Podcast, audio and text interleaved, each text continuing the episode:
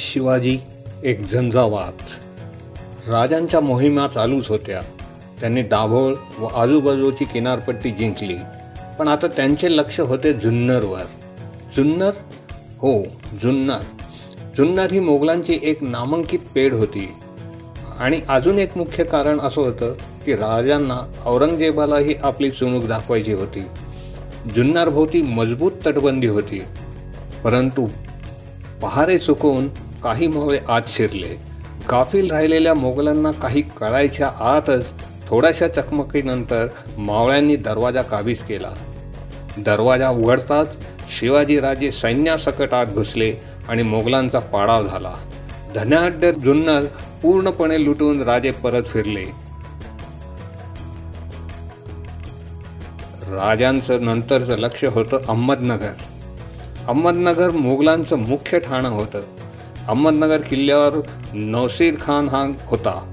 हातघाईची लढाई झाली व नौसीर खानाचा पराभव झाला. माळ्यांची ही खूप हानी झाली. लूट फार मिळाली नाही पण राजांच्या फौजेचा आत्मविश्वास वाढला व गोष्टी औरंगजेबाला कळाल्यावर तो शांत बसणे शक्यच नव्हता. त्याने मग राजांविरुद्ध एक मोठी मोहीमच उघडली. शिवाजी राजांनाही याची कल्पना होती त्यांनी त्याचा अंदाजही घेतला होता. म्हणून त्यांनी पवित्रा बदलला व औरंगजेबास माफीचे पत्र पाठवले. राजांचे नशीब यावेळेस बलवत्तर होते. औरंगजेबाचे वडील शहाजहान अत्यवस्थ झाले. ही बातमी कळताच औरंगजेबाची आग्र्यात जाण्याची घाई सुरू झाली. कारण बापाच्या मृत्यूनंतर त्याला राज्य हाती घ्यायचे होते. आग्र्यात जाण्यापूर्वी त्याने आदिलशहाला शिवाजीराजांवर लक्ष ठेवण्यास सांगितले. त्याचे मुख्य कारण असे होते की त्याने जाणले होते की राजांचे हे सर्व उपद्याप कारवाया साध्या बंडाळीचे नाहीत.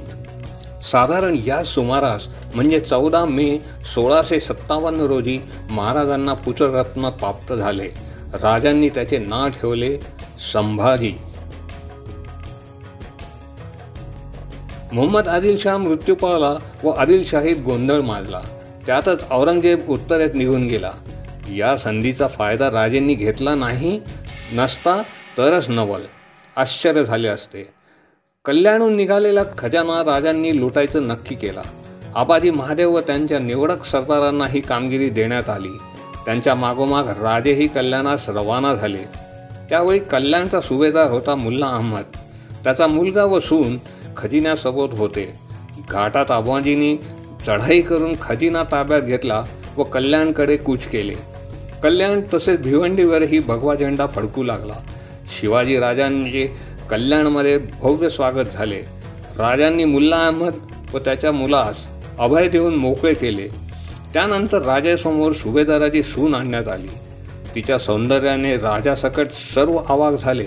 परंतु राजांनी हे स्पष्ट केले की आपलं राज्य स्त्रियांचे रक्षण करण्यासाठी व त्यांची अगुरू सांभाळण्यासाठी आहे. राजांचा झंझावात चालूच होता. कोंडाणा पाठोपाठ राजांनी लोहगड विसापूर राजमाती इत्यादी साधारण चाळीस किल्ले काबीज केले. राजे त्यांच्या दूरदृष्टीसाठी प्रसिद्ध होतेच. भूमीवर विजय मिळवत असताना राजांनी समुद्राकडे नजर वळवली. त्यांच्या हे लक्षात आले की समुद्रमार्गे येणाऱ्या शत्रूशी मुकाबला करण्यास सक्षम अशा आरमाराची गरज आहे. त्यासाठी त्यांनी कुशल व कसबी काम कामगार हुडकून जहाजे बांधून घेतली व स्वराज्याचे आरमार स्वराज्यावर सागरात तरंगू लागले. दर्या सारंग भंडारी इब्राहिम खान दौलत खान असे शूर निष्ठावंत लोक राजांनी आरमारात सामील करून घेतले. सागरी किल्ल्यावरही राजांनी कब्जा केला व काही सागरी किल्ले नव्याने बांधले. राजांच्या या बातम्या आदिलशाहीवर घणाघातासारख्या आदळत होत्या. आदिलशाहीने शहाजी राजांना एक कडक खलिता पाठविला व राजांच्या हालचाली थांबविण्यास सांगितले. अन्यथा गंभीर परिणामास भोगावं लागतील अशी ही धमकी दिली. प्रत्युत्तरात शहाजीराजांनी कळवले की त्यांचा मुलगा अर्थात शिवाजीराजे त्यांचे ऐकत नाहीत आणि तुम्ही काय कारवाई करायची ती करा असे कळविले. स्वराज्य स्थापनेविरुद्ध येणाऱ्यांना कठोरपणे शिक्षा देणारे शिवाजी.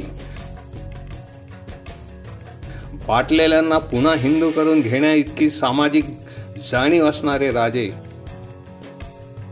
आरमार बांधणारे राजे मोगलांशी दोन हात करणारे व प्रसंगानुसार माघार घेऊन माफी मागणारे राजे अशी अनेक रूपे बघितल्यावर मन थक्क होऊन जाते व आदराने नटमस्तक होते.